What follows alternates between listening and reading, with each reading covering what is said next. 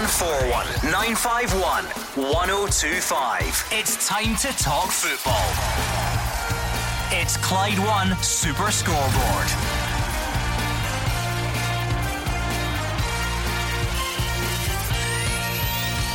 Good evening and welcome to Clyde One Super Scoreboard. Rangers have to get the game plan right to see off Slavia Prague, says Steven Gerrard. Is Jesse Marsch a serious contender for the Celtic job? And the return of the Scottish lower leagues is just three days away. I'm Gordon Duncan. Joining me tonight is Gary Caldwell and Andy Halliday. Andy, big old week of football as always, starting with European action for Rangers tomorrow. Yep, big week ahead. Rangers are 90 minutes away from, from going past the hurdle that they couldn't manage last year and getting to the Europa League quarter final. They're up against a, a stuffy Slavia Prague side. Uh, we've seen, I think, two sides to Rangers last year, and uh, I think that you know more of the second half can see them get through to the next round. Uh, Gary, the first time we've had the pleasure of your company, do you know what you're letting yourself in for? Yeah, looking forward to it. Uh, it's always good to be back up in Scotland, but looking forward to this. First time I've been on, and looking forward to hearing from everyone. Andy, nothing prepares you. I think that you just got to get in at the deep end, don't you, and just just see what happens between now and eight o'clock. You're okay, you're well versed now. You're you, one thing I'll say about Clyde One is you never know what's going to happen. But oh. I, am not happy because I've no longer got the most hair out of the two pundits. So. that is true. I'll get you back on with Jim Duffy very soon. Right, oh one four one nine five one. 1025 that is the number you need to get in touch 01419511025 and if you'd rather tweet the show you can do that as well at Clyde SSB. Lots happening. Rangers obviously one day away from that huge game against Slavia Prague. So, Rangers fan, pick up the phone, let us know how you're feeling. Are you confident? Do you think you'll do the business tomorrow? Or did you see anything last week in Prague that, that worries you slightly? What would your team be? All of the usual pre match questions. Get your thoughts into us. And uh, Celtic fans, it's almost like another day, another name. Roy Keane was spoken about a lot on social media at the start of the week. I see lots of you on Twitter talking about Jesse Marsch. He's had some things to say today. Is he a realistic option? Would you like him to be? And if not, who else is out there? And whatever else you think we've missed, the easiest way to fix that is just pick up that phone 01419511025. Twitter at Clyde SSB. We do prefer you on the phones though. Um, Andy, let's start with that game because it's tomorrow and it's a big one. Any doubt in your mind that Rangers will progress? I think looking at last week, I think that in my opinion, that was Rangers' poorest performance in Europe, arguably the last two three years. Uh, in Slavia Prague, although they were you know they were well on top in the first half, and, and you can see that they're a team that's full of energy. They're actually more direct than what what we're used to seeing the uh, Rangers team play, but. You know, Rangers will look at it and think we, we've not really played great over the 90 minutes and still came away with a great result, a one each and away goal, taking it back to Ibrox. So I think Rangers will be confident going into the game. Uh, probably expecting to see a couple of changes for the team that played played last week. Uh, but yeah, I'm, I'm more than confident Rangers can do can can do the job tomorrow. Gary, because the league's been wrapped up a lot earlier than anyone would have thought, d- does that allow a real a real emphasis to be put onto Europe now for Rangers that perhaps it would have been seen as a, a bonus, you know, a couple of weeks ago, but now they can uh, really renew their focus on it? Yeah, I think so. I think when the league was kind of looked like it was going to be wrapped up, their performances dipped a little bit, and I think Europe coming back has helped them refocus the minds and like you say, now all all their eggs are in that basket. They can really focus on those games. Uh, I think they've been excellent. The European form in the last few years has been excellent. Steven Gerrard, as a player understands the competition, and, and that has helped. So. I, think they've got a good chance to, to go through and, and, and see who they get in the next round. Rangers fans, how are you feeling ahead of tomorrow? Let us know right now. 0141951 1025. Steven Gerrard says they need to get the game plan right to make it to the last eight of the Europa League. It is, of course, Ibrox tomorrow, Slavia Prague with the game poised one all from the first leg last week. I think we have to handle the ball. I think we have to uh, show that we're Rangers, that we're a good team, that we're a strong team at home, and really um, play with belief and confidence. I felt certainly in the opening 20, 30 minutes. Um, in the first leg, we we were organised. We had a good shape about us. But when we were regaining the ball or we were getting the ball back, we never kept it for long enough periods, um, and we turned it over um, too quick and too cheap. So. Um, I want us to really come out the blocks quicker tomorrow. Um, we've had a better preparation going into this game, um, which everyone will be aware of. But I want us to really show that we can play both sides of the game, really tough. I want Slavia to really feel us I want us to be aggressive, but at the same time, we have to show that we're a good team. We've got good players, international players, um, that can handle the ball at this level. How much of last week then, Andy, was down to Rangers being off it, and how much of it was down to the opponent being good?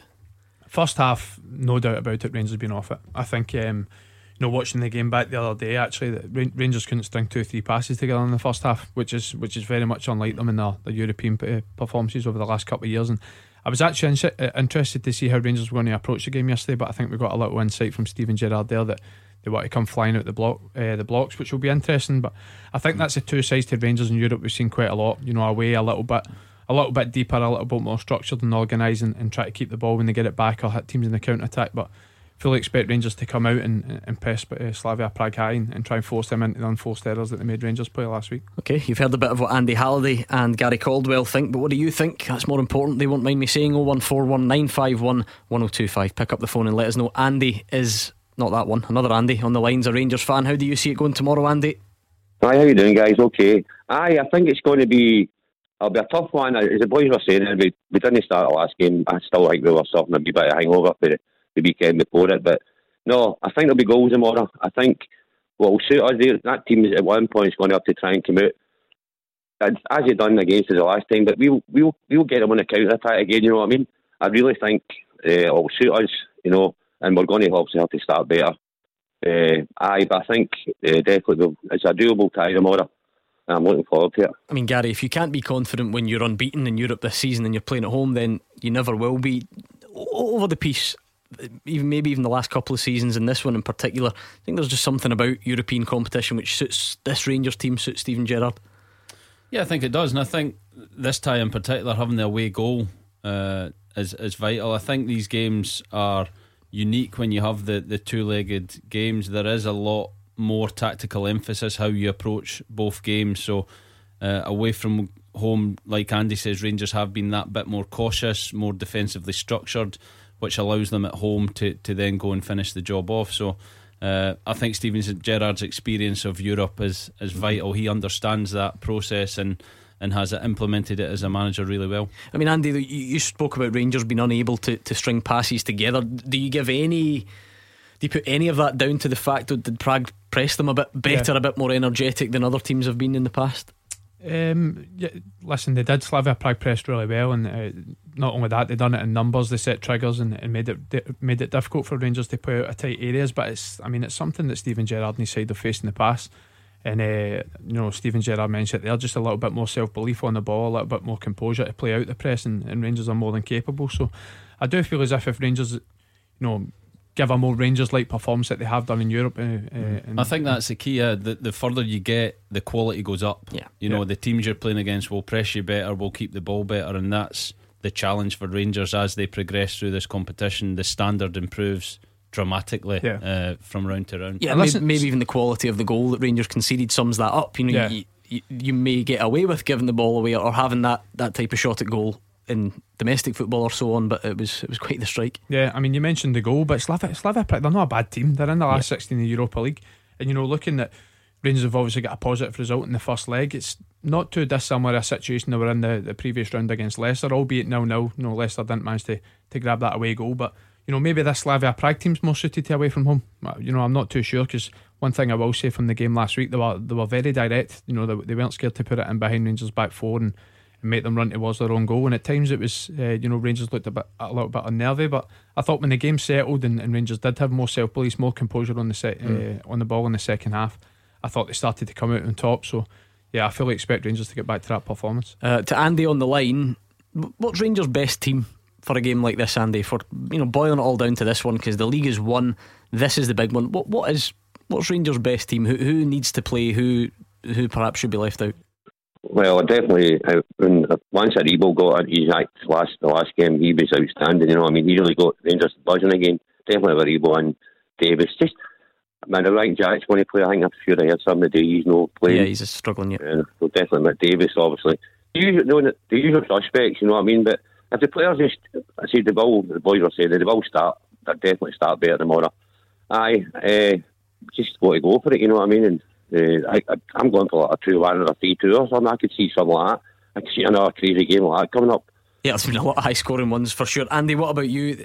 The debates about the Rangers team, let me be honest, have been a wee bit boring this season because they've, they've, they've got results anyway. Players have come in, there's not that same you know intense debate because everyone's stepped up to the plate. But like I say, th- this is a crunch game. Do you think there are, are there key decisions to be made, and if so, what are they? Uh, just in my opinion, I don't think Hagi will play tomorrow. You know, I mentioned that you know Rangers struggled to get a few passes together. I think he was one of the main culprits last week, and uh, you know I've said it before. I think you know in these big European nights of the old firm games, quite a lot of the time he's the ones that sacrificed, and it's either you know a Scott Arfield comes in and Joe Aribo mm. pushes forward one more. You know I'm not too sure how how how Kemar Roofe's fitness is, and you know being back now for a for I think a week or so. So I think Hagi will be one that drops out. You know whether he's replaced by a Scott Arfield or, or Kemar Roofe. I know it's Scott Arfield did the press today, right? And that, that it's usually it is usually a marker. Yeah, but, but then every time that I feel like committing on that, it gets thrown back in your face, and it's it's not. Uh, no, I, I, I agree you with you though. I, I think it's usually a wee yeah. hindsight. Maybe maybe it's just because we've seen too much Allan McGregor doing it the last couple of weeks out of nowhere. I think so. I said this before. I remember going to the Nou Camp when under Brendan Rodgers to work, and Tom Rogic was doing the press, and all the Spanish journalists were sort of saying, "Right, you know, who's this guy, and how do you pronounce his name, and all the rest of it," and they were making a big deal of it. And Team Line came out the next day on the bench. So there we go. You never know. Thank you to Andy on the line 0141 951 1025. Uh, let's bring in Gordon off to a good start. Great name. He's a Rangers fan from Ayr. He's out a lockdown walk. We can all uh, we can all relate to that. I think at the moment. Gordon, what's on your mind? Uh, hello panel. Hello everyone. A lockdown walk six o'clock every night. My Clyde Super Scoreboard. Absolutely brilliant show. Keep it up, boys. What a routine. Can't beat that, uh, Gordon basically, uh, the way I see it, Rangers are going to win 3 1 against Slavia Prague uh, because the first half, I, I, I don't care what the says, they were, they were hung over and uh, their ball control, their ball passing, all that wasn't the, the normal Rangers team. Uh, and I reckon Big Andy Hardy is right that uh, Arfield will be playing and let uh, Joe Aribo just run riot. Uh, so basically, you seen it in the second half. Rangers come into the, they basically sobered up a bit, got a bit of oxygen flowing around about them, and then basically their keeper is diabolical and Neil scored an, an own goal himself. They were scared for their strikers.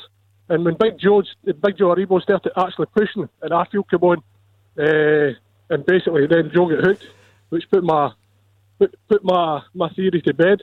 Now, I, obviously, I'm, I'm, not sure we can actually accuse the Rangers players of being hungover, and I'm glad it wasn't me that said that. I'm glad Gordon, the Rangers fan, has has sort of said that. Um, I think, hopefully, slightly tongue in cheek, Andy Halliday. Any um, any lasting effects from the weekend? Would that have impacted the first half performance? I'm not too sure, but like I said, it was a performance that we're not used to to, to seeing at Rangers. And you know, Gordon just mentioned Joe Aribo busting forward. That was his. I, I, can remember the situation. It was in the second half, and that was just a, another slight difference in Rangers' performance. Just more energy. You know, Steven Gerrard uh, mentioned more self belief, more composure, but just more willingness to run forward and get into the box and and you could see Slavia Prague, they caused Slavia Prague pro, uh, problems. And he mentioned, you know, the, the Slavia goalkeeper, he was a little bit uneasy with his, with his feet. Mm-hmm. But let's not forget about the other goal at the other end of the pitch, the save he's made in the last minute that, that ultimately got them that one each and, and, and a positive mm result to take time. Yeah, he, he looked definitely match fit when he yeah, made that save exactly. at the end. Well, if anyone's to be accused of being hungover for some of the pictures, I think it was him. He definitely and, uh, didn't have double vision. No. to, to save that was impressive. But, uh, to save that was, I mean, I could could speak for, him for 20 minutes on how good that save was, but yeah, I don't think he had any lasting effect. Was there a weakness in the Slavia Prague goal? It perhaps didn't cover himself in too much glory at Rangers equaliser. Yeah, yeah, but I think it was more in general play. It did look very yeah. uneasy in a few few incidents that you know I mentioned that he was a bit uneasy with his feet. There was actually one that he, I think he chopped off Alfredo really well and showed showed good composure. But in general, if if we're seeing you know Rangers come out the blocks tomorrow and, and press higher up the pitch, you know, when you see the pass backs going back to the goalkeeper, I'm sure Steven Gerrard will be willing to see how he deals mm. with it. Mm-hmm. I mean, Gary, you'll have come across Allan McGregor many times over the years. What, what, did you make of him still producing moments like that? And how key might he be then tomorrow for Rangers' chances of progressing? Played with him and had a few nights out with him, and he's brilliant at both. Uh, he's he's just getting better with age, uh, like a fine wine, I suppose. Uh, and he saved the other night I had heard about it, and then when I seen it back, it was just incredible. Uh, the agility, the speed to get down to it, uh, and and for I mean, he's the same age as me. I played Scotland schoolboys many many years ago with him, and and to still and you couldn't get down that quick, is what you're telling us. No, I couldn't do anything quick, and I struggle to get out of bed in the morning, and he's you know managing to do that. So an exceptional goalkeeper, uh, who, like I said, just keeps getting better. Hmm. Yeah, Gordon, how how important has Europe become to you now that the, the league is wrapped up? Do you see it as, has been something that you're you're desperate to progress in? No, we've got a chance to progress in it. Right, we need to grab it with both both hands. Aye, definitely. But the our priority this year was the the league. We've, we've now won the league, so basically the way I see it in Europe, we can then stamp our authority on Europe, and it goes for the coefficient, and then everybody uh, next year will be saying, "I don't want to go to Ibrox." Basically, want to, you're wanting teams to have the fear back into travelling to Ibrox or getting drawn against Rangers. And one thing, Gordon, I will say mm-hmm. is I've seen the video footage of the draw when Slavia Prague uh, drew Rangers, and they were all cheering on the plane. They'll not be cheering them more because the Gers are just got to run run right over the top of them.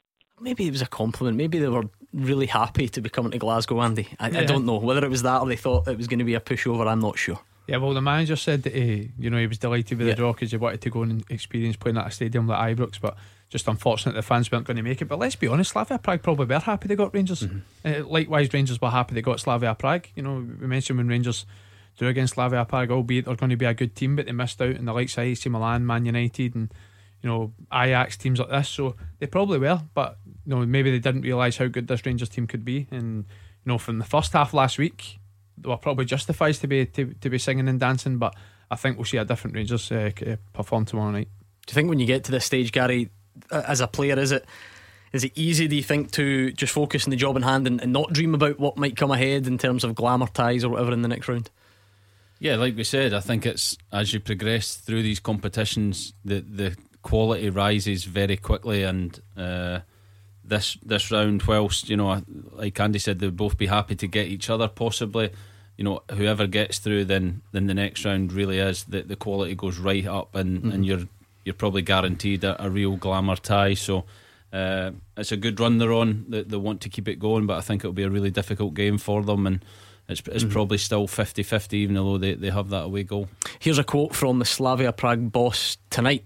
Um, I don't on Allan McGregor. I don't remember such a genius save. I would say it's even better than the legendary save of Gordon Banks. I have to say, I've never seen a better save. I can't understand it. He says. Yeah, I like so that because it's what it's it's actually one of these says where you know, Gaz mentioned when he watched it, you know, he couldn't believe how good it was. See, seeing full flow when the game was live, I thought that's a good save, and then you watch the replay and you actually see You know, he saved it with his pinky. The ball's behind. It's coming at speed. He's he's managed to keep a hold of it, so nobody, you know, with Slavia mm. Prague, Prague players falling in there, he, you know, he doesn't give anyone a chance to tap it in for a rebound. He's it's had a, big remarkable weekend. save.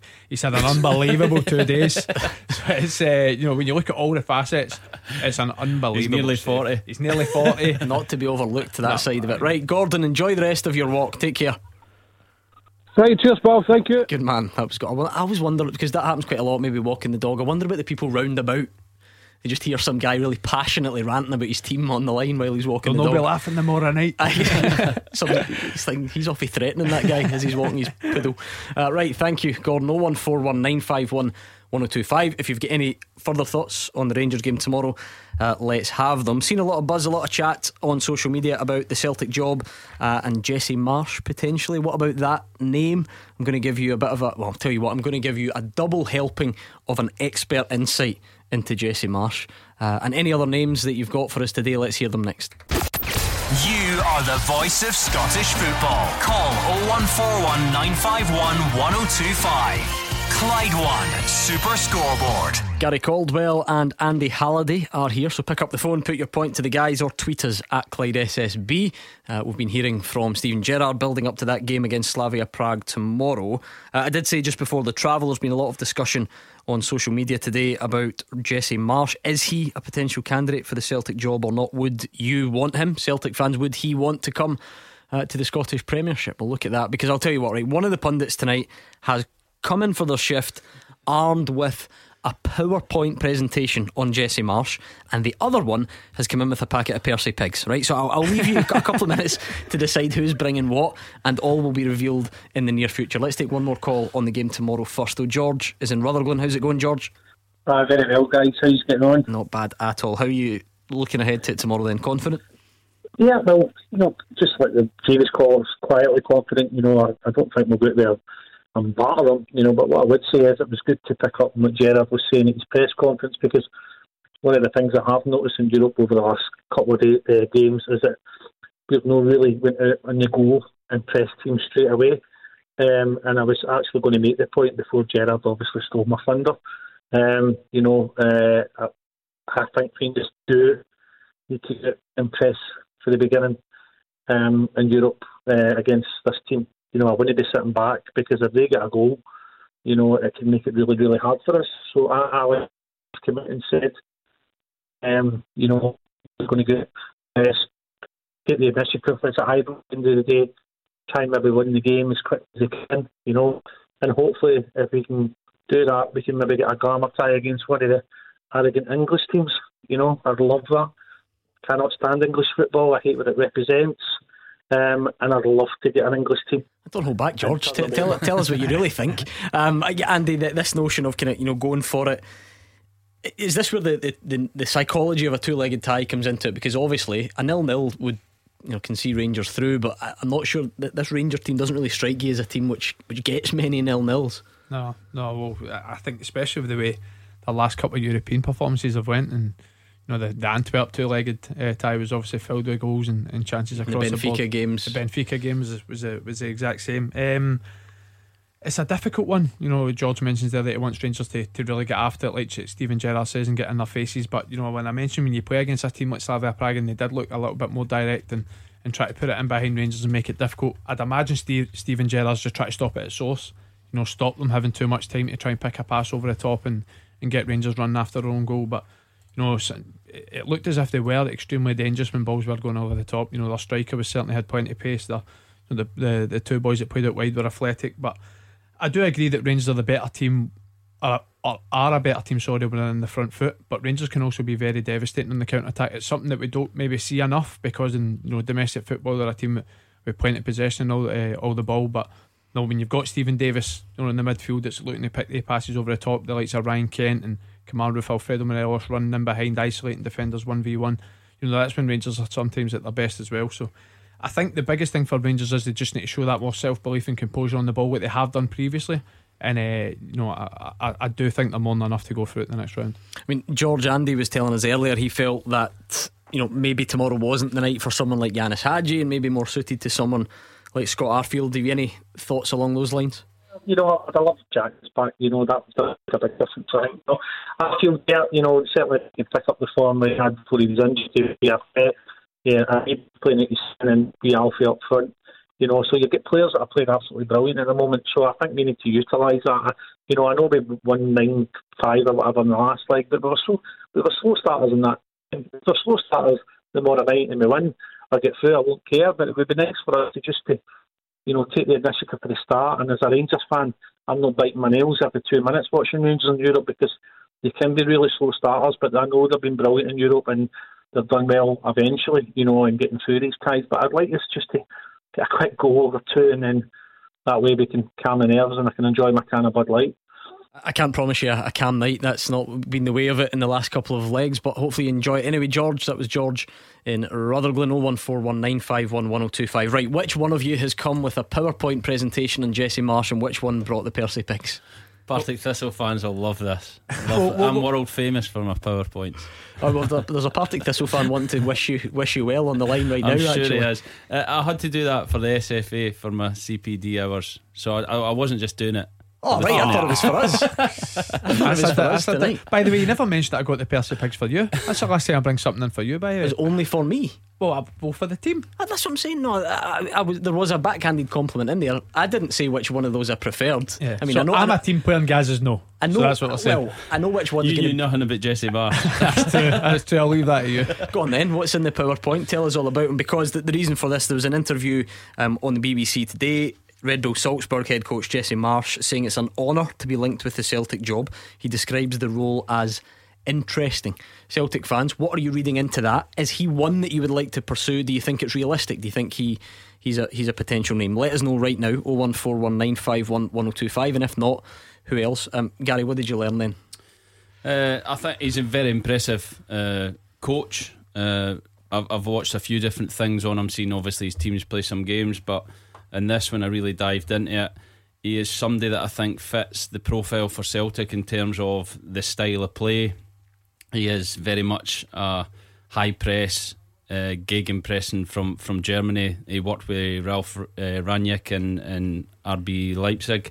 Uh, and playing with that high energy attacking football, I, I think would suit Celtic. He's very much uh, a, a, lot of his leadership is about relationships and, and emotional connection with players, with supporters. Again, I feel that would be very strong uh, at Celtic. So he's somebody I can understand why there is a link. I think his comments were interesting, shall we say, to, to use his word, uh, in a sense that it did look like he was he was kind of willing to, to kind of take that further and see see where it goes. So uh, mm. we'll watch with interest. Yeah, well, also been speaking to Derek Rae, a very familiar voice to Scottish football fans, an expert on all things uh, German football and so on. So I caught up with him just uh, a bit before we came on air, just to find out what he made of, of those comments about it being an honour to be linked with Celtic and describing the role as interesting, amongst other things. Um, but we, we kicked off by asking him what he made of those. Well, I think that he's a very polite guy, and I think part of him will have been tickled by the fact that there is this link with Celtic. And you know, I say that because he's a, a he's a, a guy, as I said, a modest guy from Wisconsin who was not a big world football figure a few years ago. So you know, a few years ago, the idea of Jesse Marsch coaching Celtic probably would have been a big surprise to Celtic fans and would have come as a surprise to him. But remember, he was asked that question. What I don't know is what else he was asked. Was he asked about Gladbach? Was he asked about Leipzig? Was he asked about coaching in the Bundesliga? Or was he simply asked about um, Celtic in a sort of a random way. Now, you know, if somebody is asked about Celtic, they're probably going to politely say, yeah, well, that's a great club with a great tradition, and he's probably aware that there is a vacancy. And what are you going to say? No, I'm, I'm not interested. I would never be interested. Or do you keep your options open and maybe use that as uh, a tactic with regard to saying to the other clubs who might be interested in you, come on, hurry up. I've got other people who are looking. So, you know, I, I think it's a fair question, but I think we have to look at the bigger picture. And I'm not entirely sure that um, Scottish fans today have been given that bigger picture. So, what type of manager is he? What type of system or machine does he fit into? Because there were comments in that BBC interview where he talks about trying to create an environment that's not all about results. Now, that's in complete contradiction to what football fans in Glasgow and on this show expect sometimes. So, uh, I'm wondering what type of manager he is. Well, he's a coach, first of all. He, he's never been a manager in the Scottish or English um, understanding of what that is. So, what I mean by that, Gordon, is he's worked under sporting divisions and specifically the sporting division currently in Salzburg that has the same headquarters as the one in Leipzig and the one in New York. So he's been coaching the first team. He hasn't been the one to make decisions about signing players or structures or youth systems. And remember, Leipzig, Salzburg do that better than just about anybody in the world. They identify young players, they bring them to their youth centres, and they mould them into Salzburg or Leipzig players. So um, his style is very much in keeping with those clubs. Now, those clubs began very heavily with a pressing style. Uh, and that was the idea that pressing was in their DNA. They've gone much more to possession in the last couple of years, trying to make themselves complete. And so that's really where he comes from, and he fits into that. And that's really why he's been discussed as a possible successor to Marco Rose at Gladbach, because they play a similar style. So that would be my question.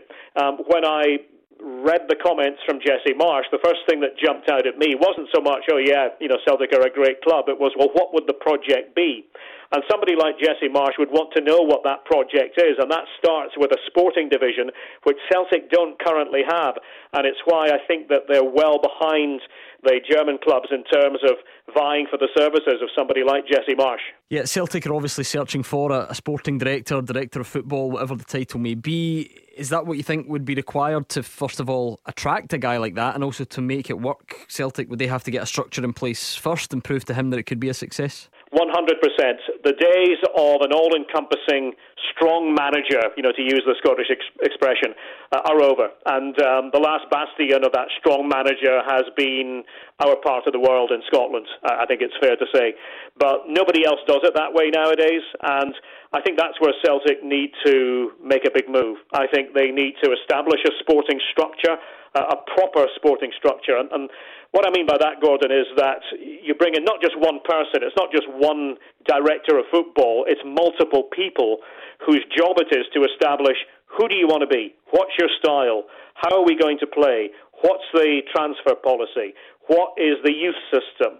What are the tactics at all levels going to be? And then you identify a coach who fits those qualities. You know, so we tend to do it the other way around in Scotland. We look for this manager to come in and sort of fix all ills. And um, then, of course, when his time is up, it's a matter of usually throwing that blueprint out and coming in with another one. So um, if Celtic want to be competitive with people like Jesse Marsch, and this is my opinion, um, then they do need to have that kind of sporting structure. And then the coach who comes in is somebody who is compatible with those values, with, with those qualities. And I think where Celtic need to be is identifying coaches who fit them. They need to be better at that because the reality is that there are really good coaches out there. I mean, Jesse Marsch was, uh, you know, a nobody before he's now very much a somebody. But you need to get to the, the Jesse Marsch type coaches while they are still establishing themselves and while Celtic would still be a very attractive option. I'm not saying it's an unattractive option, but he's in a position where he can really pick and choose. And he's immersed in the German speaking world. He has been for a couple of years. He's become fluent in the language. And all the talk in Germany has been about Jesse Marsch coming to the Bundesliga. I'll be surprised if he doesn't. Uh, Celtic fans, what do you make of that? Jesse Marsch, is that a name that excites you? Would you want him? Do you think it is realistic? Derek Rae, perhaps not sounding too convinced, perhaps suggesting that the, the Bundesliga might be Jesse Marsch's next destination. And But if not him, then who else? Because this is ongoing. Uh, so we're going to have to keep revisiting it until such times as we get a name. So let us know right now 0141951 1025. Quite interested in that last part in particular. Was interested in it all, but in particular, Gary, uh, Derek Rae sort of saying that he feels that in Scotland we're, we're a little bit behind in the sense that we still put a lot of emphasis on that one strong manager who's going to come in and, and take charge of everything. When actually there are a lot of attractive young European coaches out there who work better within a, a structure, a management structure, a football director, and, and so on. Yeah, I, th- I think it's something that would help uh, the the manager, the head coach, whatever you call him. I think uh, the job, the modern day job, is very difficult. I think gone are the days where one man can can make every decision at the football club. I think there needs to be a, a, a football structure, a hierarchy where uh, from the owner to the chairman to sporting directors to the head coach, and that makes it easier uh, for the head coach to, to do his job. So I do believe he's right. I do believe it's obviously come into Hearts, it's come into some clubs in Scotland, but I think it'll be something more and more that, that comes into the, mm. the game in, in Scotland. Yeah, I mean, obviously, it's one of many names at the moment because there's a long way to go. You you sort of were encouraged by Jesse Marsch's comments in that BBC interview talking about it being an honour and being an interesting job. You thought that was quite revealing given that he's in a job at the moment. Uh, however, what, what do you make of the, the suggestion that he is hot property and, and maybe the Bundesliga, some of the big clubs there will snap him up? A Celtic are a massive club. A massive football mm-hmm. club. Uh, when when I look at the, the German league, you know, your, you Dortmund, Bayern Munich, uh, but then after that, Celtic are, are right up there with any club in Germany. So uh, for him to say that he'll be interested in, in other clubs in Germany before Celtic, I'm I'm not so sure about that. Right, 01419511025 Celtic fans, what do you make of that? Is that a name that excites you? Yes or no? And if not, well, tell us some other name because they're, they're all getting suggested at the moment. So let's hear from you right now. It's a good time to call uh, because we're going to get some travel, and that means you could be up next. 01419511025. 0141 951 1025. This is Scottish football's league leader, Clyde One Super Scoreboard. Gary Caldwell and Andy Halliday are here at 01419511025 to join in. And if you'd rather tweet your abuse, sorry, your kind wishes, sorry, you can do that as well at Clyde SSB. A couple coming in, not abuse, just just nice, uh, nice comments. John and Gordon McIntosh making similar points there when we were talking previously uh, about the Celtic manager and the structure and what direction they're heading in. John says that it's abundantly clear that the sporting structure now in place at Rangers is the signal difference in achieving success. Maybe iPads aren't the issue, not the old iPad again. We can't spend another night talking about that. Um, on a serious note, Andy, having seen it, do you, do, as a player then at Rangers, are you what level of awareness do you have of, of the way that structure works and the, the role that Ross Wilson plays? Does that ever filter as, down? As a player, not much, uh, but having a sort of understanding of how football works, you can kind of get a grasp of it, and uh, you can see why it helps. You know, I played at a club before where you've got a you've got a certain style, a certain ethos of how you want to play. A manager will come in, he'll sort of build his team around how they want to play. They, they set a certain uh, try try to play a certain style, and then that man's got sacked, and a new manager comes in that has a completely different style, probably one that's not really suited to how the players want to play. And I think that's where a director of football helps in, in sort of bridging that and and like you know, Gaz Gaz said earlier, someone that can come in and fit the profile of that football club. I think that's where a director of football is perfect. Okay, oh one four one nine five one one zero oh two five. John is a Celtic fan on the line. What's on your mind tonight, John? Hi guys. First of all, I'd like to wish Walter Smith a speedy recovery. You know I mean, he's a, I met him at Tommy Burns' funeral. A very, very humble man, a gentleman. So I hope he makes a full recovery. Yeah, well said. Uh, but uh, my point would be tonight would be. Uh, I heard on the radio, I saw it on the radio, one of the, the papers today about um, Celtic are supposed to be going for this Ofir Marciano. Now, to me, that's that's not uh, making enhancing the goalkeeping position. But who's endorsing these signings if this is going to happen, guys? I mean, if there's no manager in.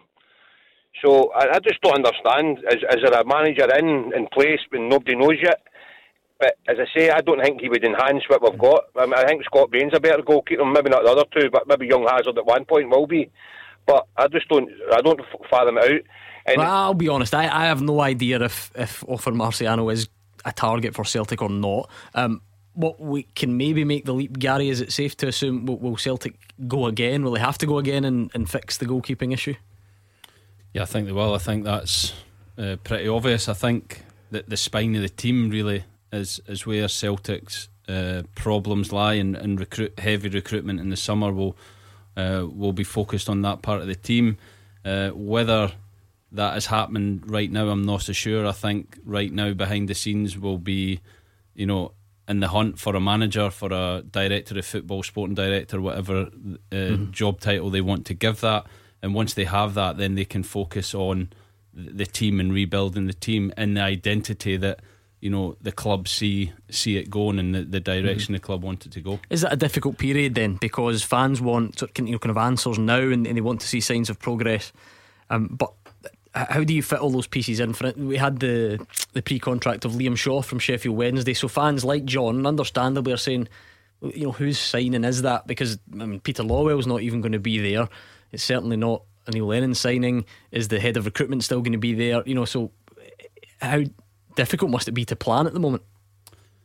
Yeah, I think it's difficult even for players. You know, for a player to sign not knowing who the manager is, you know what what the team is going to look like next season. It, it is a strange one, especially the pre-contract signing. Whether that was, you know, something that had uh, was pretty much done before mm-hmm. Neil Lennon left. I, I'm not so sure, but for me, you have to have the the leadership uh, at the top of the club sorted before you start to then identify uh, the playing squad and how you want to uh, progress that and improve that moving forward. Andy, like I say, I have no idea if it's anything more than speculation. It is just another name. John's throwing off for Marciano in. Is I don't know. Is he at a level where he could go and? Yep, two seconds, John. Is he at a level where he could go and impact Celtic as a, a main goalkeeper? I mean, I'm not too sure. He's not something that I've watched every week. Is it one that's going to appease the Celtic fans? I'm not too sure. Uh, you know, we mentioned a you know, a potential rebuild that's going to go ahead at Celtic Park, and I imagine that a goalkeeper's number one priority. You know, you know, Gaz will tell you sell that. You know, goalkeepers win your leagues, they win you points, and uh, you know, can Celtic look back at the end of the season and say that Barkas, Bain, you know, Conor Hazard have won them an X amount of points? Probably not. So I, I'm pretty sure that is a number one priority position for Celtic in the summer. Well, does Marciano fill the bill?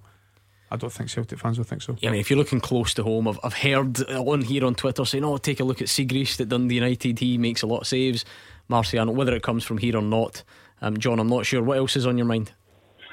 I, uh, I, heard a wee rumour yesterday as well. I actually tried to go on last night on about uh, Brian McClair, I've director of football when Mark Hughes coming as a manager, but I, I think that's I don't believe in that. But I think I think Brian McClair would make a good director of football for Celtic because he's a very clever guy. You know what I mean? and uh, I think he would do well as the director of football. Could I, could I mention one other sport, Gordon, before I go? Another sport? Aye. Oh, I don't know just about like to, Aye, I just like to. I've, I've mentioned this before. It's my mate's uh, young boy. He's, he's that's his fifth fight as a, a pro. Young Mark Sparky McKeown for Coatbridge. Trained with Ricky Burns. That is him. His fifth fight, and he's this wee boy. Someone in the paper done an article on the day. He's absolutely. He's, he's a future world champion. I've spoke to you before, but this wee boy just to give him a wee shout out. Ah, good on him. I'll get. I'll send Hugh Keevins round. He loves these boxes. I, I quite like it as well, to be fair. But Hugh's the man for that. Right. Thank you very much uh, to John. The weird thing now, Gary, is because the sporting director, football director, whatever the title is going to be, people are now throwing names in as if it's like a, a, managerial position or as if it's a player. You know, we used to speculate about who a manager would be.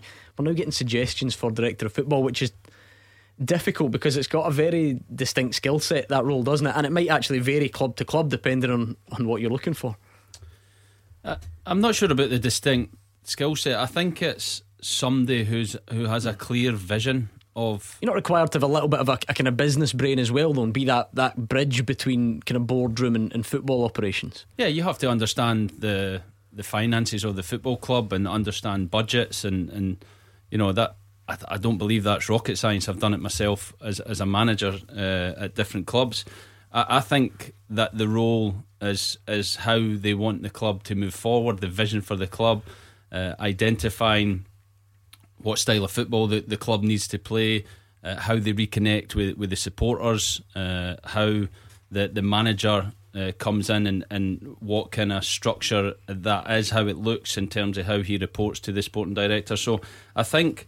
In, in terms of the role, I think it's somebody that understands football, understands the football club, and, and has a clear uh, path that they want that to go. Mm. They, they have to be. I think the the key to it is recruitment. They have to understand recruitment. Uh, they have to have vast knowledge of, what players are out there and how uh, they can improve that side of, of, the football club. Every week, Andy, we put the appeal out and we've never heard back. Oh. Where is where is Fergal Harkin's agent? Who Still are you? About I don't know how many weeks ago it was. I'm going to need to get producer Callum to look it up before Celtic even were talking about a sporting director. Fer- Fergal's somebody I know well, and oh, really? and Fergal would be a, a great sporting director. He's somebody that's worked at Man City for a long time. Uh, he's worked in recruitment. He's worked with the, as a loans manager, and he's somebody that that understands football, the mm-hmm. the kind of modern day football in terms of the, the business. Obviously, Man City is a, a, a global brand like Celtic is, uh, so he is somebody I know well uh, from from living near him down down in England, and he he's the type of person that you need for that type of role. Is he yeah, like I said about that that kind of skill set, and you mentioned being able to tick the, the kind of football box and, and maybe bridge that other gap as well as his um, education, if you like, or his experience at Man City. You feel that's stood him in good stead potentially.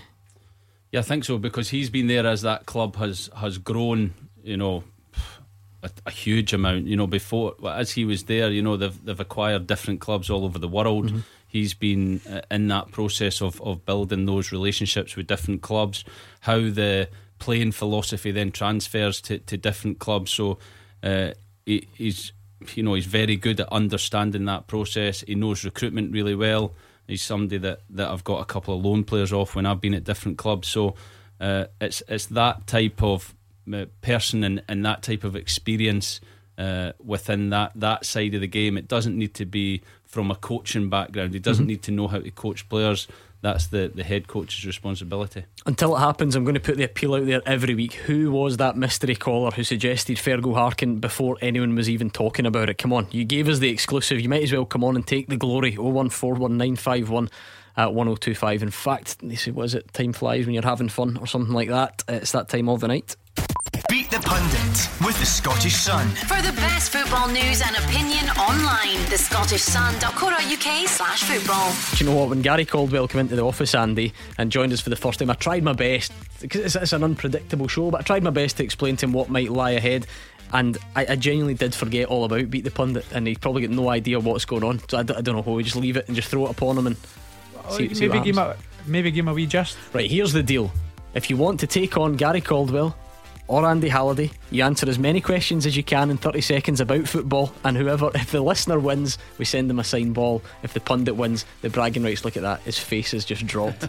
See, I, I was the opposite. I used to, it used to be my favourite time in the show, but now I'm like that because the pressure that's building on me every week. You're next to a guy who's unbeaten, Unsurmountable. never lost. But it's all it's heads or tails, so it might be Andy, it might be you. 01419511025. The lines close at seven, so be quick. Tackle the headlines.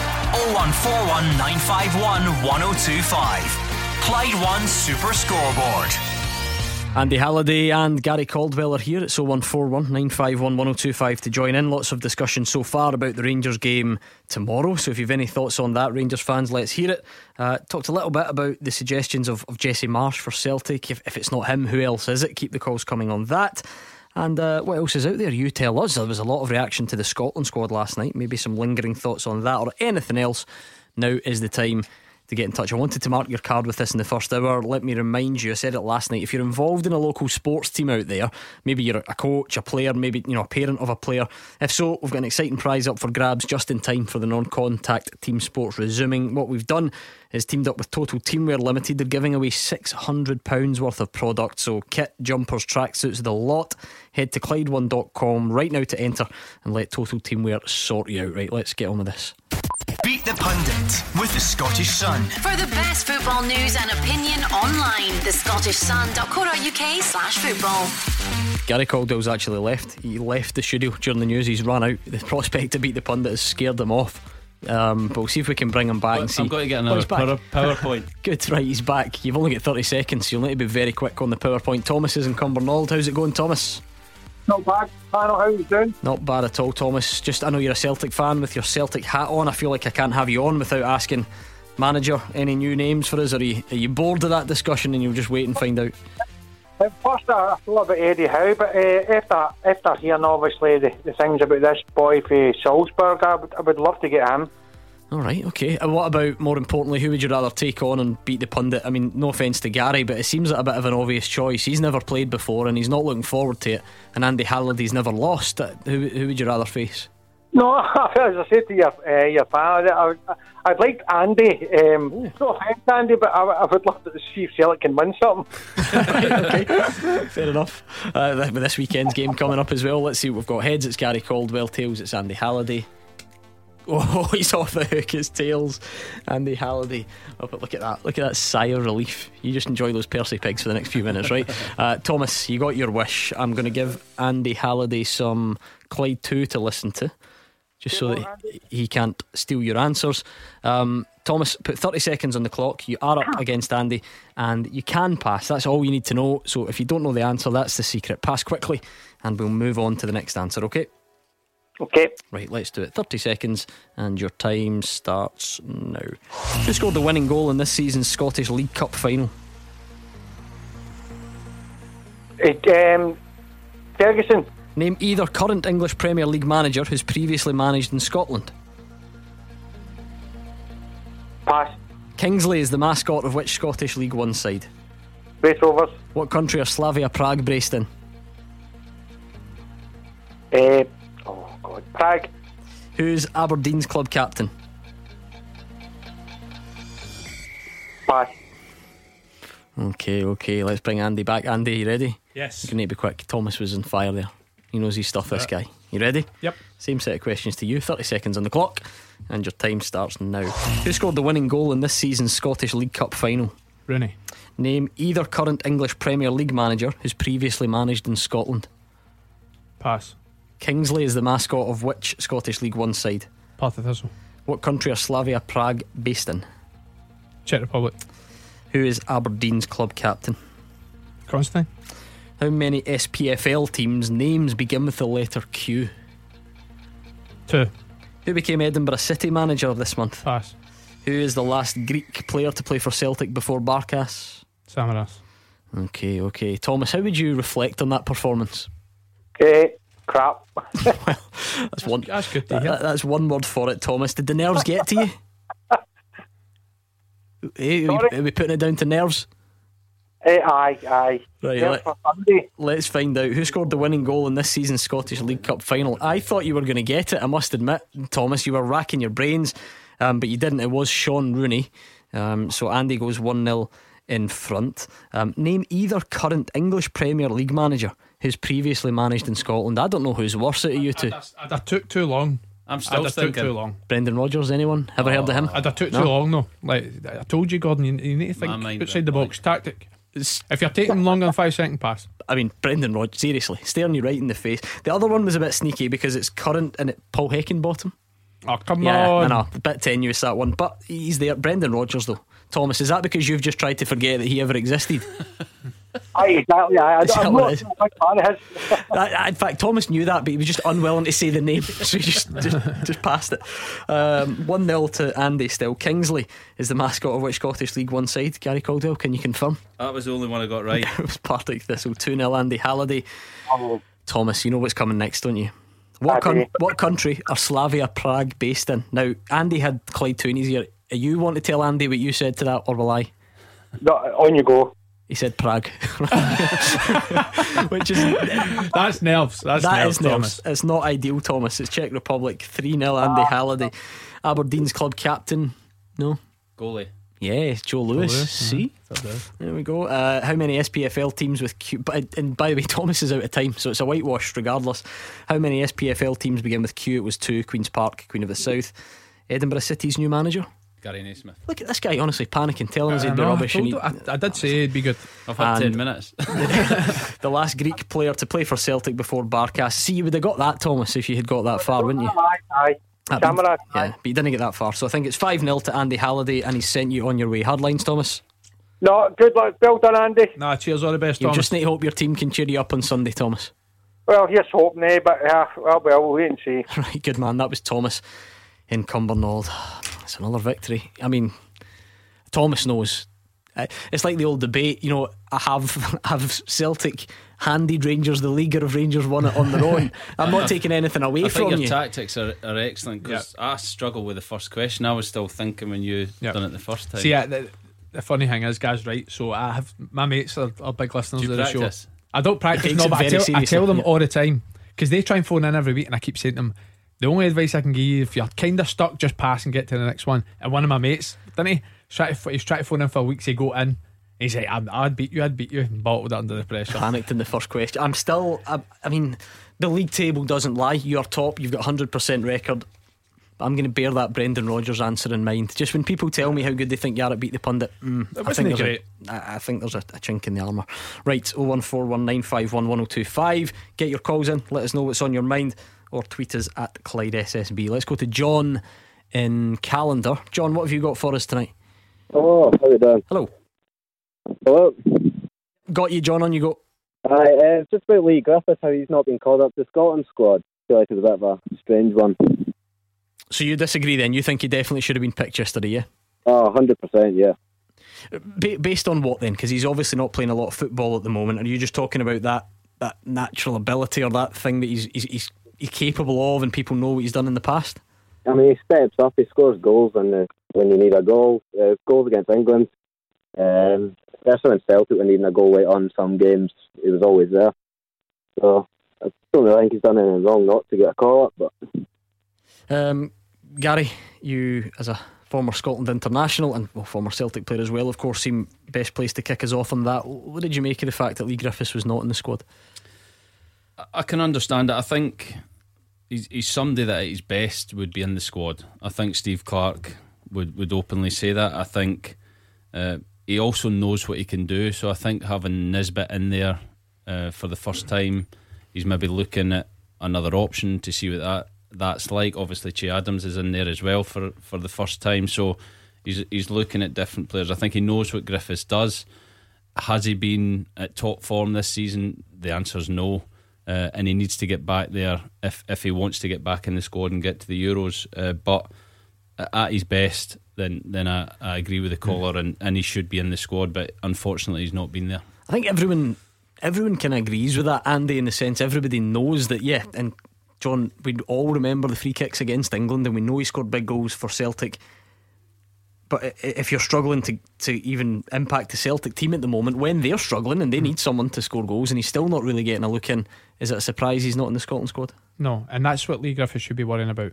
Like his his sole focus just now should be getting back into club football and, and getting back into be a regular for Celtic, scoring goals again to get back to these moments. And when the Scotland squads get picked, a top Leigh Griffiths on form, I don't think there's any doubt it'll be in the Scotland squad. I can understand John's frustration. Listen, if Scotland are 1 0 down with 10 15 minutes to go, we've probably not got a natural goal scorer as, as talented as Leigh Griffiths, to be honest. And uh, you know, you look at a couple of the names that are in front of him, not maybe scoring regular goals at club football, but I mean, he's like you said, John mentioned again the England game. The difference was back then he was a regular in Celtic team yeah. scoring goals, so I don't think it's any surprise he's not in the squad. Yeah, I mean, John, is that not understandable? You know, you, you, I know you've you've spoke about in, uh, the England games. You said when when Celtic have needed a goal, he stepped up, but can't remember which one of the pundits made the point last night. Celtic at various points this season have been needing goals, and Leigh Griffiths has done it once or twice, but he's either not done it or, or he's not been picked to do it. So is it perhaps asking a bit much of him to come in and, and impact Scotland at the moment? I wouldn't say it's asking a bit much of him because you've got the likes of like Ollie McBurnie who's scored a goal, one goal in what twenty five games or something. So we've, we've not really got goal scorers now. Yeah, I mean, Gary, when you were in the, the Scotland squads, there will have been players who, who weren't playing at, at club football and, and came in and, and played for Scotland. I would imagine over the years.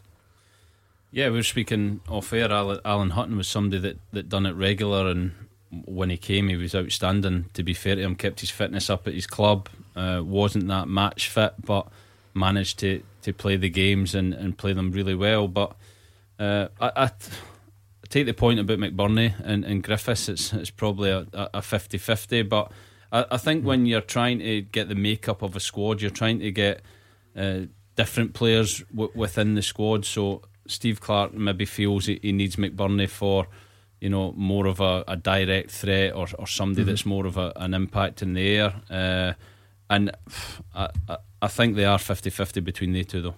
I mean, Andy, the the McBurnie one always comes up because he's not has not scored for Scotland, and now this season in a really struggling Sheffield United side, it's kind of hard to get in the head of, of Stevie Clarke though, and what he puts onus on or, or emphasis on. Ollie McBurnie it's been well publicised this season. Leigh Griffiths, Neil Lennon said he didn't turn up in, in the best shape pre season and all the rest of it. Maybe Steve Clarke's looking at an Ollie McBurnie who, pretty much from memory, I think I do remember him being out of one squad, but he's pretty much always there. I, I don't know. That maybe knocking his pan in and training every time he comes, fits in with the group well. Is there a lot maybe behind the scenes at international football that we won't see? Yeah, and I think as well from the the face value is one thing we do know about Steve Clarke. He does seem very loyal to the players that have got him in the situation they're in just now. So. Yeah, it's a fair point. We don't see Ollie McBurnie week in, week out, but you know, as Scotland fans and Scotland pundits, we can only comment on what goes on in uh, in national team games. And and Ollie McBurnie has struggled. He has struggled to score goals. I think he has impacted some games.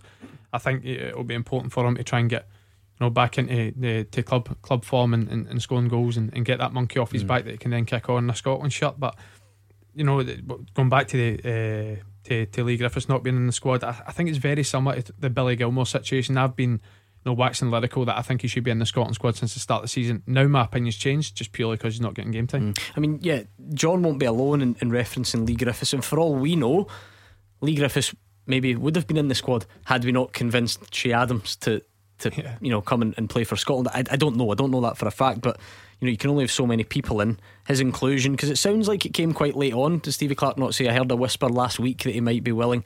Is that an inclusion that excites you? Yeah, it does because he gives us something different. He gives us real pace. Plays right on the last line, can score goals, and and I don't think we've got that in in that front line. We have Ryan Fraser who is very good 1v1, will play more predominantly in wider areas, but gives us, you know, a bit more pace. But he is an out and out number nine to, to play on the last line. Could even play with Dykes and, and look to play that kind of big and small striker where you have a target man and somebody stretching uh, the other way. So I think he's a massive addition. But like you were speaking about Steve Clarke there about how the, the dynamics of the squad and, and how everyone works he has to take that mm. all of that. Is that big? Because you've you've been there. You know, people keep. Last night we noticed it a lot as well, and we're going to take more calls.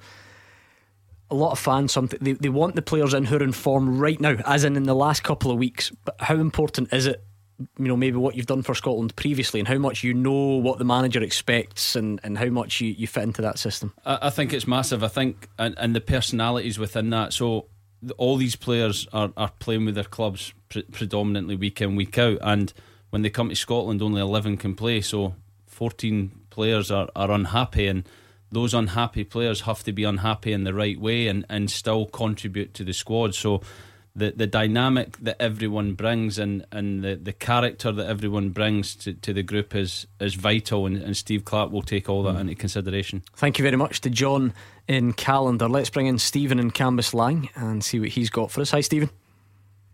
Alright guys, how you doing? I'd just like to make a point regarding the fact that David Turnbull's on the squad. I mean Steve Clarke's got five forwards there he said that he picked um, Ollie McBurnie because he feels that he offers him something different. Now, does David Turnbull not offer you something different in the midfield? I'd think about what a game against Israel, for example. That's going to be tight. Say it's nil nil. You could bring Turnbull off the bench and he could unlock a defence, give you that wee bit of magic. Something a wee bit different. I just don't know why he's not there. Andy, do you agree with Stephen's assessment? Yeah, I mean the two. The reason I said I wasn't too surprised about Leigh Griffiths and had my eyes on a couple others, there was there was two names I was looking uh, quite closely at the Scotland squad to see if they were included, and, and it was Nathan Patterson and David Turnbull. I thought it was two that might. No, I think getting into the Euros is maybe maybe different. I thought this might be the chance that Steve Clarke has to get these two into the Scotland squad. Maybe give them the, the warm up game that's that's coming up against Austria to see how they can cope and, and see how they can do. And, and David Turnbull has been the real standout performer in Celtic's uh, not only Celtic's recent weeks but their, their mm. season. And uh, I think the issue for David Turnbull is he's trying to get in the, the strongest area of Scotland's Scotland's team. Now that's not to say I don't think he should because I, I do believe in what I said that this is the chance to get him in, give him a game and see how he copes and see how he does playing with playing with other players. So he was one that I was surprised that he, he, he didn't make it. Gary, you on the same same line as Andy?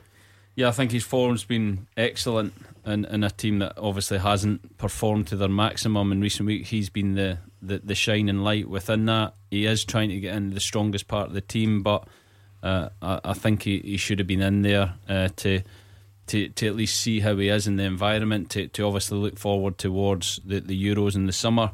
Uh, he is the one big omission that, that I think will, will be bitterly disappointed he's not there. Stephen, how are you getting around that then? So the guys are talking about it, and Stevie Clarke said the same. It's the best area of the team. It's the most competitive. Who are you? Who are you leaving out, or are you taking someone from a different position and, and reshuffling the numbers? Ollie McBurnie has done nothing in a Scotland shirt.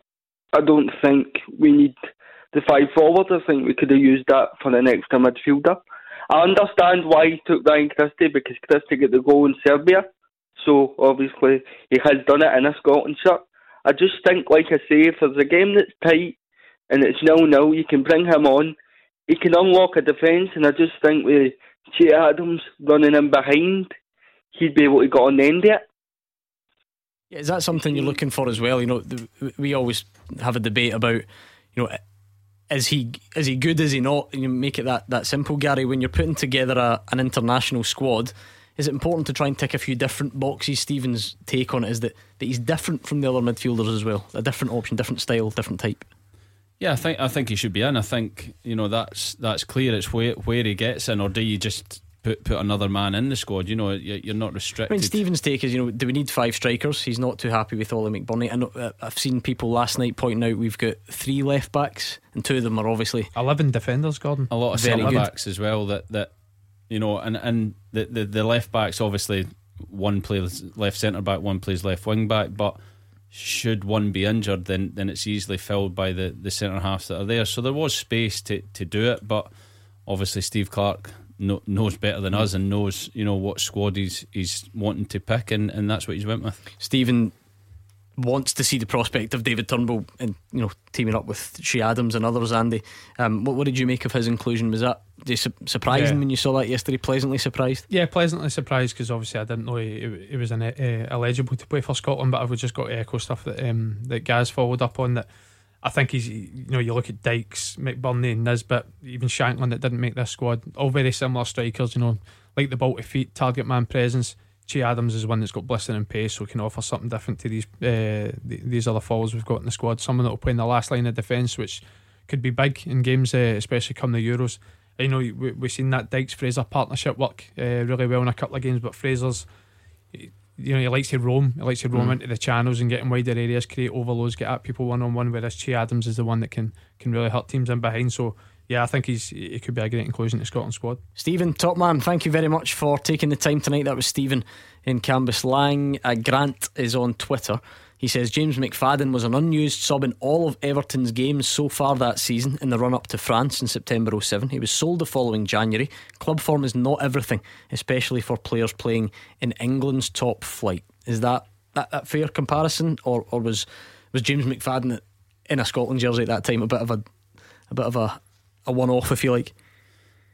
Yeah, I think so. But I think you know, as long as the the the manager's in contact with the player in terms of his fitness levels, what he's doing, is the player ready to play? Has he played some bounce games? You know, all that that sort of stuff. And you know, Andy will know as footballers, you're ready to play. You should be ready to play whenever you're called upon. So, although you're not match fit, uh, you should be working hard in training so that when the opportunity comes to play, you're ready. So, I, I don't see a lot. Ideally, it's better Yeah. if you're playing, but when you're down in England with, with bigger squads, more competition, then you might not have that, that game time you want. I mean, I, I'm not sure if Grant's got someone in particular in mind who he's comparing it to, but I suppose the, the, the thing about James McFadden at that time, as you will know better than the rest of us, is you, you could not have argued with the job he was doing for Scotland. So then you're not concerned about whether you're playing at, at club level or not. No, and I, and I think that the big uh, gap for, for international is between November and, and March. You know, you play August, September, mm-hmm. October, November, so you, uh, it, you get that into that rhythm of of kind of it's like a club side, but then between the mm-hmm. November and March international, you don't see everyone for a mm-hmm. long time. So what, what would that be like then to, to be another player in that squad, for instance? You would see, say James McFadden, because that's the example Grant gives, starting every game. You, I mean, you're happy with that. You think great because he does a good job for Scotland. You're not thinking, oh, hold on a minute, this guy doesn't play for his club.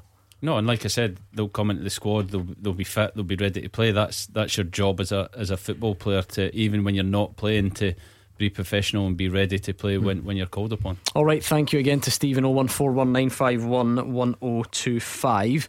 Uh, I've got a full time teaser for the guys as well. Let's see what these two can do. Put their brains together on this question. And we'll speak to Gary and Shettleston next. Taking your calls on Scottish football.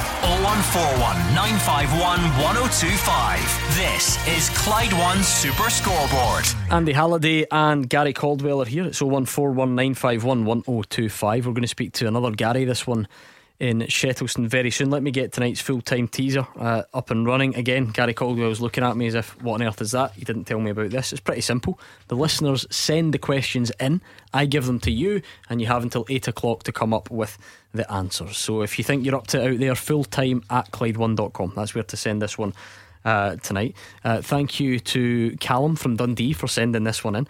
Callum says, since 09010, seven players have scored in Scotland's top flight, aged 37 or older.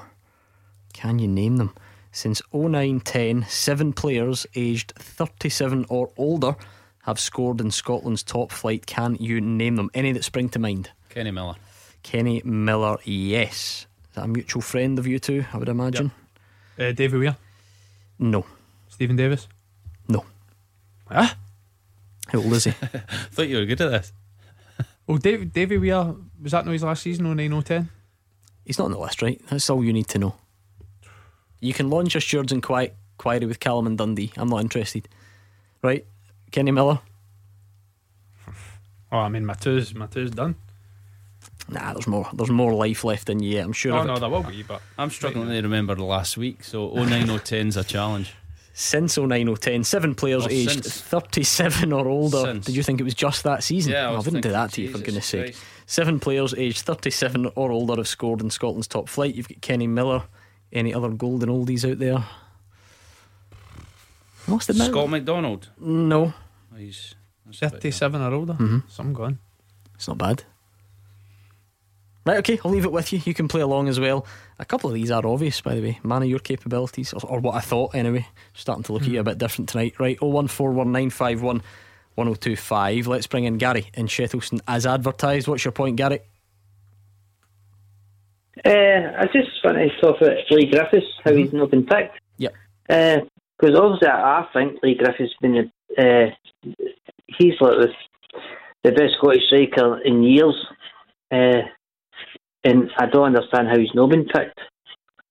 Well, I mean- he- straight away. Yeah, I mean the guys have kind of outlined it and, and various others. It's, surely Gary because everyone knows his talent, but he's not in a situation where he's getting picked for Celtic. There were criticisms from Neil Lennon um, about his conditioning earlier on in the season. So those are the reasons. But are you saying you don't agree with them? No, the, the reason was the Neil Lennon thing because Neil Lennon fair look him. So he did. That that was the story behind that. Neil Lennon is just fair look him. He's in the Martin plane. Well, jo- well, what about John Kennedy doesn't pick him either, and Stevie Clarke doesn't pick him. So I- I'm assuming they've not all fallen out with him. I think the relationships are fine. No, well, I've, I've heard that there's a, there's a big argument in the, the story behind it. I know as well. Well, again, look, you, you may know something I don't, so I'm not gonna I'm not gonna say that you're wrong. But what about those other guys? Now Neil Lennon's gone. John Kennedy still doesn't pick him. Stevie Clarke hasn't picked him. So uh, I'm not saying this is all Leigh Griffiths' fault, of course not. But at what stage does does the player, any player, need to take their own personal responsibility? Well, I know the boy had a, hard time a couple years ago with mental health problems that. It didn't stop you playing. He still was the best. Like, still, still scoring goals. He was, he was the best striker for years there. And even the last 20 minutes, last 30 minutes of a game, he can get you the goal.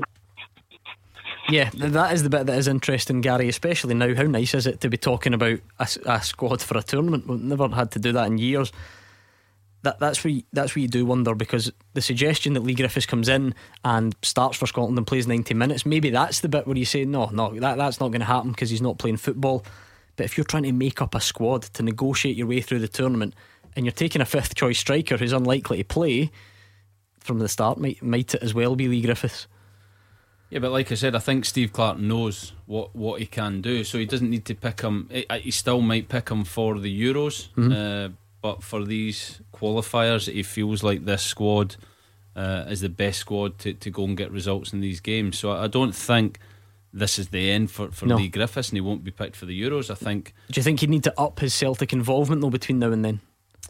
Possibly, but also, like we're saying, you know, I think most people would agree should we need a goal to help us win a game at, at, at a finals, then Leigh Griffiths would be ahead of, of a lot of players. So, is he your fifth choice striker for that reason to, to know that 10 minutes to go and, and that is the only reason you're taking Mhm. him? Can you afford to do that with within a squad for, for a European uh, Championship finals? That's the dilemmas that, that f- facing Steve Clarke. But he's got two new strikers in this squad that he'll know more about after these games and, and he will have that dilemma come, come the summer. Yeah, and I I guess Andy, then that's what comes back to how important it is that, that you're fit and you're in contention because yeah, we all know what Leigh Griffiths can do. What if Che Adams scores a hat trick against Austria? He's and, And, and Kevin Nisbet is on fire as well, and Stevie Clarke loves what he sees from him in training. It just makes it even more difficult for Yeah. Leigh Griffiths come the Euros. Well, that's the opportunity the opportunity that Che Adams and, and, and Nisbet have got. We- We've been picked in the squad, and and again, I'll touch on it. That's why I thought David Turnbull and, and Nathan Patterson would be an R2 that might get that opportunity. But Leigh Griffiths can use this as a catalyst. You know, it- I'm sure that Steve Clarke's in constant dialogue with players that maybe just miss out in the squad that are on the periphery as well. And I'm sure Leigh Griffiths is no different. So he can use this as a catalyst and motivation to go into training. You know, first thing tomorrow and, and say he's got six games to try and make this Euro squad. So uh, I've no doubt he could do that. And listen, like Grant says, and, and like me and Gaz have said before, that he's as natural a finisher as we've got as a nation. But has he been in form for a while? No. Has he been fit for a while? No. Has he been playing games? No. So that's three key boxes that I don't think have been ticked right now. So he's got six games to try and change that. And and, and listen, if Leigh Griffiths from now to the end of the season starts playing and bagging goals, then I'd be saying he should be in.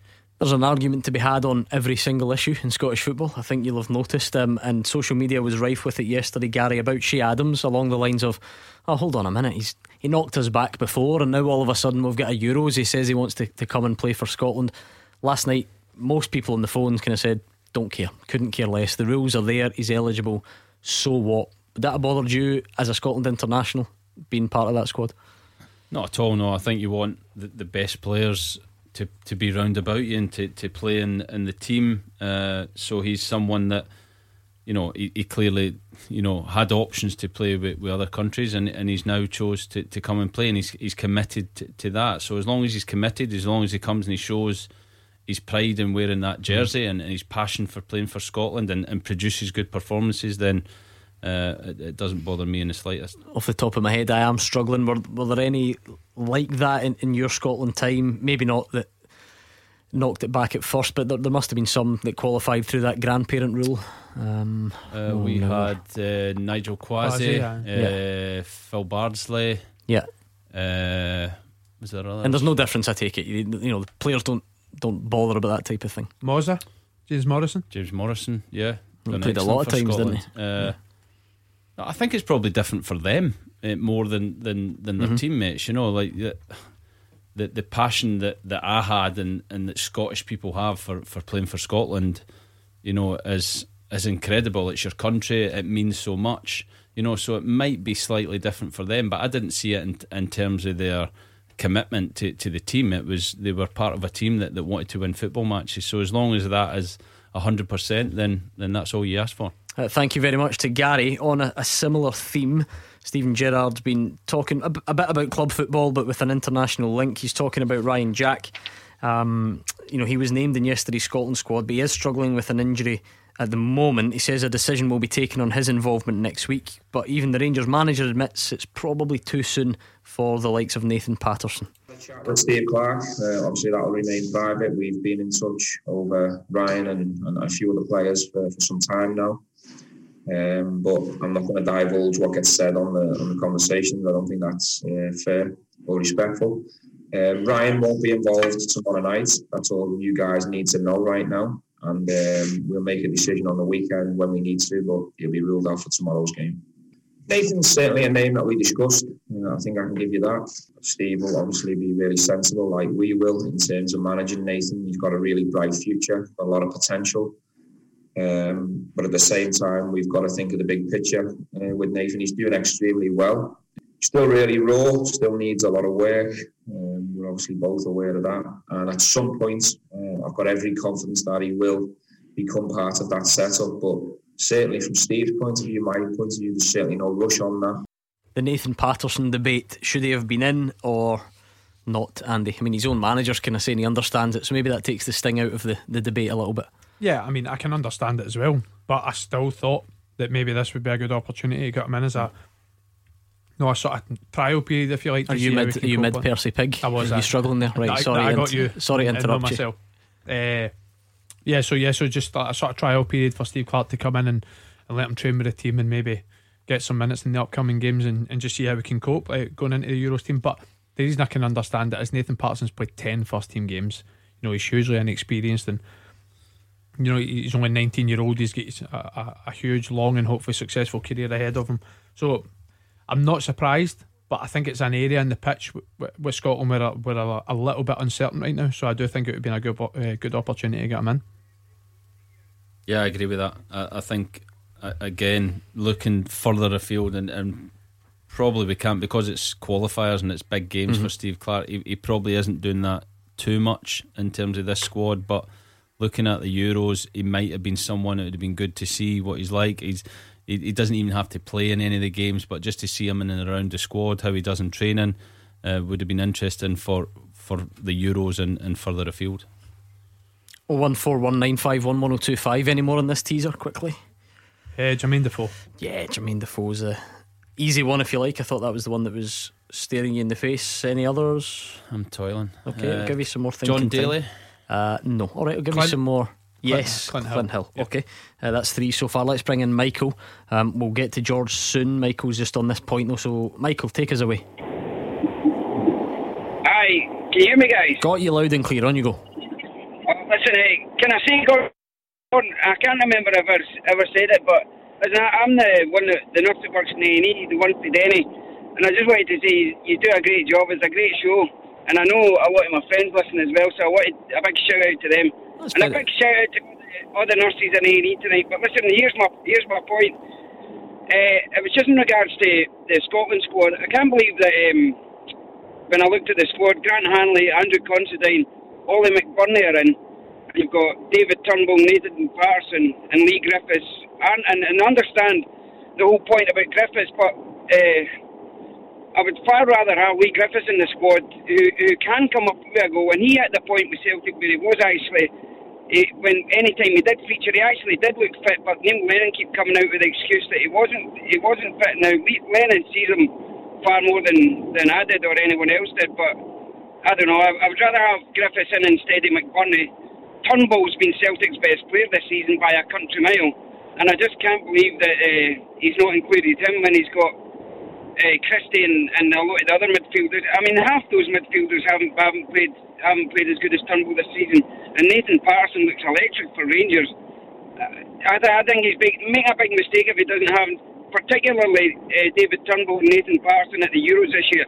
Yeah, I'm interested, Michael, because you're obviously a Celtic fan, and it was lots of Celtic fans that were saying this to me yesterday on Twitter along the lines of David Turnbull's outperformed Ryan Christie this season, so why is David Turnbull not in there? But surely, surely there is a line, Michael, where although that is true, Ryan Christie has been an integral part of what Stevie Clarke has done. He scored a decent number of goals for him.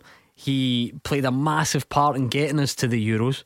So surely is there not a balance to be found between being in form at the moment but also being an established international with a bit of goodwill in the tank? Oh, 100%. I'm not saying uh, Ryan Christie shouldn't be there. Ryan Christie's done, done great things for Scotland and Celtic over over the years, but I, I, I think the point I'm trying to make is actually, although exact, and I, I think that is my point. Christie's done so well, but Turnbull's actually been even better this season than Christie. Except I just I just feel that it'd be a big big mistake, and I'm sure Steve Clarke will end up taking Turnbull and Patterson, but. Uh, it, does it does concern me, particularly because these games are actually qualifiers, and he hasn't he hasn't chosen he hasn't chosen to take Turnbull or Patterson. I just think that's a big mistake. And and he he, he played the the recent games and, and good on him, like. But I just I, just the defence is a bit top heavy. I think too many defenders in there.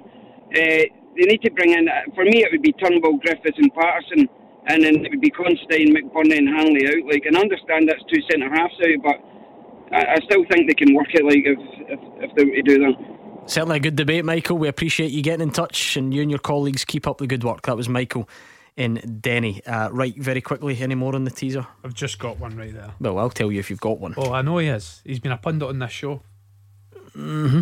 Chris Burke. Yep, I thought you were going Gordon Dalziel there. I think he's 57. No, in fact, he was 59 yesterday. Oh, was he? Had his big Oh. birthday on air. We got him some socks. We, we let them open them on air. Um, some coffee and extra large Kleenex for his nose, Oh, obviously. yeah, Yeah, you get the joke there, right? We're really funny in this show, right? Uh, we're going to speak to George and Gourock in just a couple of minutes. I want to tell you about this, though, because it's difficult. We can't get out to live games at the moment yet, but hopefully we're getting there. We can still enjoy football at home virtually with your mates, however you're doing it. Next week on Super Scoreboard, we've got some unbelievable prizes to make you watching the game from home even better. And it's all thanks to Glen's Vodka, the official spirit of the SPFL. You could bag yourself a brand new 50 inch TV, surround sound, pay per view match tickets, takeaway vouchers, a signed replica shirt, or you could win the whole lot. However, if you enjoy Glen's vodka, make sure you enjoy it responsibly. We'll give you the chance to win that next week, and we'll get the answers to the teaser next. Number one for football in Glasgow and the West. 0141 951 1025. Clyde One Super Scoreboard. We're into the final part of tonight's Clyde One Super Scoreboard. Gary Caldwell and Andy Halliday. Very quickly, any more on the teaser during the break? No. All right. See that last break's usually Tough. brilliant thinking time, and you come Aye. out that break was right. No, It's a tough one, no. no. I've gave up. Yeah, I think you've got all the predictable ones, and three left. I would go one doable because he's also played for the club that you now play for, Andy Halliday, and the other two, one's a one's right up my street, and the other one brutal. You'll never get it. We could be here all night. Let's Is put- that is that cryptic? Right up your street. well, I mean, doesn't live in my street if that's what you mean. That's what I thought you meant. no, Go say Zander Clark. that would be quite something on a number of levels. Um, right, George is in Gourock. Take it away, George. What's your point tonight? Good evening, panel. Trust you're all well and staying safe. Thank you. Uh, great show as usual. Uh, I'm just a wee bit concerned about my fellow Rangers supporters getting a wee bit carried away about tomorrow night. I mean, this team uh, are romping their, their league. Uh, the Czech league must be quite competitive. the other side of their city took eight goals off of Celtic, home and away. You know, Rangers managed a scrappy 1 0 win the last time uh, the old firm met. Uh, met. Um, I would settle for a 0 0. That would do me. But I don't think, I think the Rangers supporters need to get a wee grip here to say this team are a good team. If you think about the game last week, in the first half, we should have been dead and buried. We got out of jail with the Helander equaliser in the second half. But uh, let's not be, uh, you know, let's not be silly here. This team uh, will think they can go through. What Andy was saying earlier, George, though, he thinks that the first half last week was mostly down to Rangers being a bit off it rather than Prague being particularly dangerous. Do you not agree with that? Yes, I do. I do. I mean, it was a shocking performance. Uh, and as I say, it's one of these football's a funny game. One of these ones where Rangers got away with it, and I think Gerrard will know that. Um, and they can't make these. I mean, this team beat Leicester City at home by two clear goals, and Leicester City are flying in, in down in England, absolutely flying. So there's a lot of red lights flashing here, guys.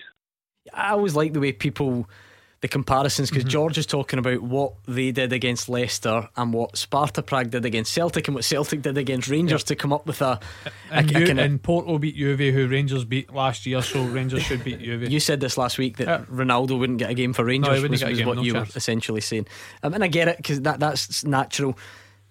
It's maybe slightly easier to consign ourselves to, to last week. What did we see from Prague? What did we see from Rangers? And, and Oh no, it's, a fair point that Grant's making, but we, we, we've reiterated George, that. Yeah, sorry, sorry, George. I've got um, two different sheets.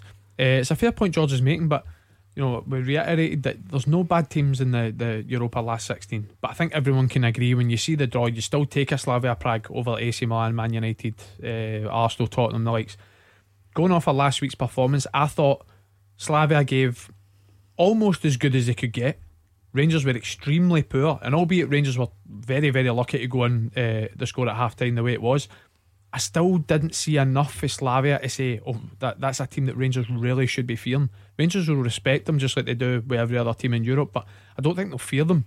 I don't think so you think enough. essentially what you're saying is Rangers have got other gears, and you're not convinced Prague It's gears not that far. It's not. It's not that I'm not convinced that they've got more gears, but I'm convinced that Rangers have another five gears for what they gave in the first half. And then I think when Rangers went up to third gear, I'd say because I Mm. still don't think they were excellent in the second half. I thought when they upped it a couple of gears in the second half, they were the better team. So I'd. Like I said, they're going to be a good team. I don't think it's a team Rangers should fear whatsoever. I think if Rangers give the performances like they've did uh, over the last couple of seasons in Europe, and you know the likes of Antwerp's, Benfica, Poznan's this year, I think Rangers will will come out on top and win the game. But it's easier said than done. Rangers still need to go and do that because I think if they if they afford another first half performance tomorrow night, then they might not get away with going uh, going into half time one 0 one each because, Well, like I said, they were very fortunate to go in at that scoreline. I think so, Andy, as well. But I mean, you think about it, even in the second half when Rangers were dominating, McGregor had to make a world class save to stop them losing the tie. Yep. And that's why I think a nil nil will do me tomorrow. Yeah, Jo- George, I agree. But for me, Connor Goldson's chance was equally, if not bigger, because he's actually unmarked edge of the six yard box. All he has to do to get any sort of contact on it. But no, listen, I do agree. Obviously, Allan McGregor does what he does and, and keeps the keeps the tie at one one, which probably makes Rangers favourites going into the second leg. But if he doesn't make that unbelievable save, we mm. might have a, be having a different conversation. I think what's what's vital is if they concede a goal early, Rangers, it, it totally changes the tie because then they're on edge. Another goal, you know, really puts them under mm-hmm. pressure, and that's where the away goals in Europe and the the psychological aspect of the game. Do you game. feel it as a player because it's such a different situation from what you're used to? It's all right. I'm sure managers or whatever would say, you know, it's just 90 minutes. You treat it like any other game, can you? Every game, the, the psychological aspect is, is massive, and, and I think these ones, like I said, if if they score early, say in the first half, if Slavia get a goal, then the second half, Rangers are any little mistake and a goal, it, it puts them under severe pressure. So uh, I think you know Steven Gerrard coming out and saying they're going to be aggressive and playing the front foot. I'm not sure that might be a bit of kidology that, that they will play a bit more pragmatic and, and try and hit in the counter attack because a clean sheet they, they go through. So I'm sure every Rangers fan of Steven Gerrard would be delighted with, with nil nil. Yeah, guys, and if if you know we've seen a lot of teams go to Ibrox this season, and And you know, you watch them previously and they like to build from the back, and that's where they get a lot of their success time in the ball. If you give good players time in the ball, they can punish you. I never really seen that for that Slavia team, so I don't think Rangers will get much benefit from actually pressing high early on because their biggest danger was actually in behind. Yeah. So I think Rangers have had a lot of success actually sitting off, uh, sitting off, trying to soak up a bit of pressure, hitting the counter attack. So Would I'm that- with you. I think they could go down that. Would route. that make you inclined to swap um, Helander for Balogun or or not? I feel like there were times when Balogun was obviously used for his pace. Yeah. Anything in that? No, because I, listen, I've said it numerous times. I, I do feel that that Filip Helander more than makes up for it by his positional uh, sense in his football and brain. Yep, Leon Balogun does have that extra five five yards of pace, but I think Steven Gerrard has more trust in that partnership with Filip Helander and Connor Goldson, so I don't think he's going to I, change th- it. I think the makeup of the midfield and the front players are all more interesting than the, the defenders. You know, does he put Davis and Kamara to, to give them solid, solidity in the middle of the park? Does he play Aribo higher to, to allow him to drop in in defensive Mm-hmm. Mhm. situations and, and maybe allow Kent to be that counter attack player that can stay up a little bit?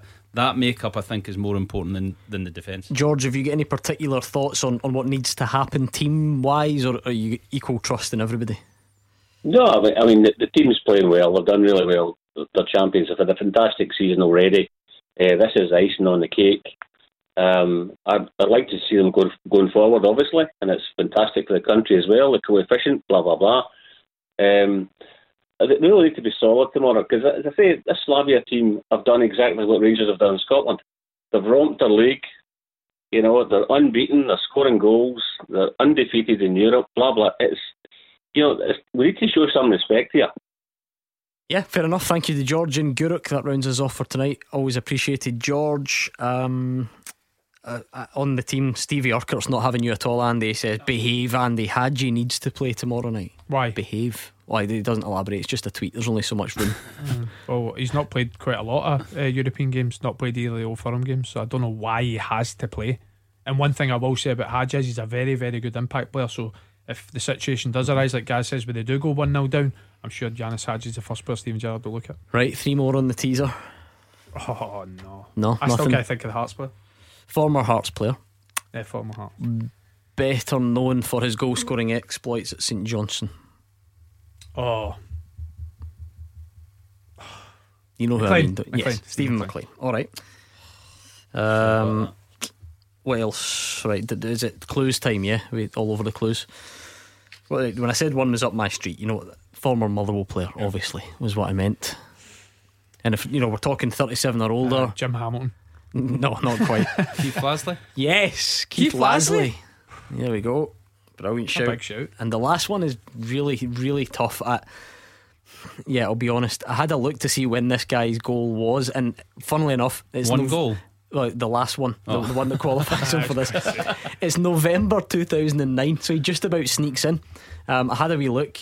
Um, I was really hoping it was going to be against Gary Caldwell. Gary Caldwell played against him the week before and scored a 3 3 draw at Falkirk. You scored, Scott McDonald get two. Russell Um, Latapy? No, this guy was. Um, So it's a week after, so it it's, it's, it's completely irrelevant, aye, because it was the week after that he scored his goal. He also played for Dunfermline and Sheffield Wednesday. Really tough one. So Dunfermline was the team he's played for in Scotland. And Falkirk. And Falkirk. Yeah, he scored the goal. I'm not for. Sheffield Wednesday. No, Dunfermline, Falkirk. Is a tough one. Lee Bullen. Oh, I'd never have got that. Thank you, Andy Halliday, as always on a Wednesday night. Gary Caldwell, pleasure. Hopefully, we've not put you off for life. You'll Thank join us again. No, I really enjoyed it. at some point. Yep, look forward uh, to it. Make sure you stay tuned. Thank you for all your calls and tweets. Really important programme coming up on Clyde One tonight from nine thirty, airing a special half hour show uh, looking into women's safety and what men can do to help. So really important stuff. Gary Spence and Arlene Stewart joined by guests to discuss, you know, the everyday fears that women have and how we can change as a society.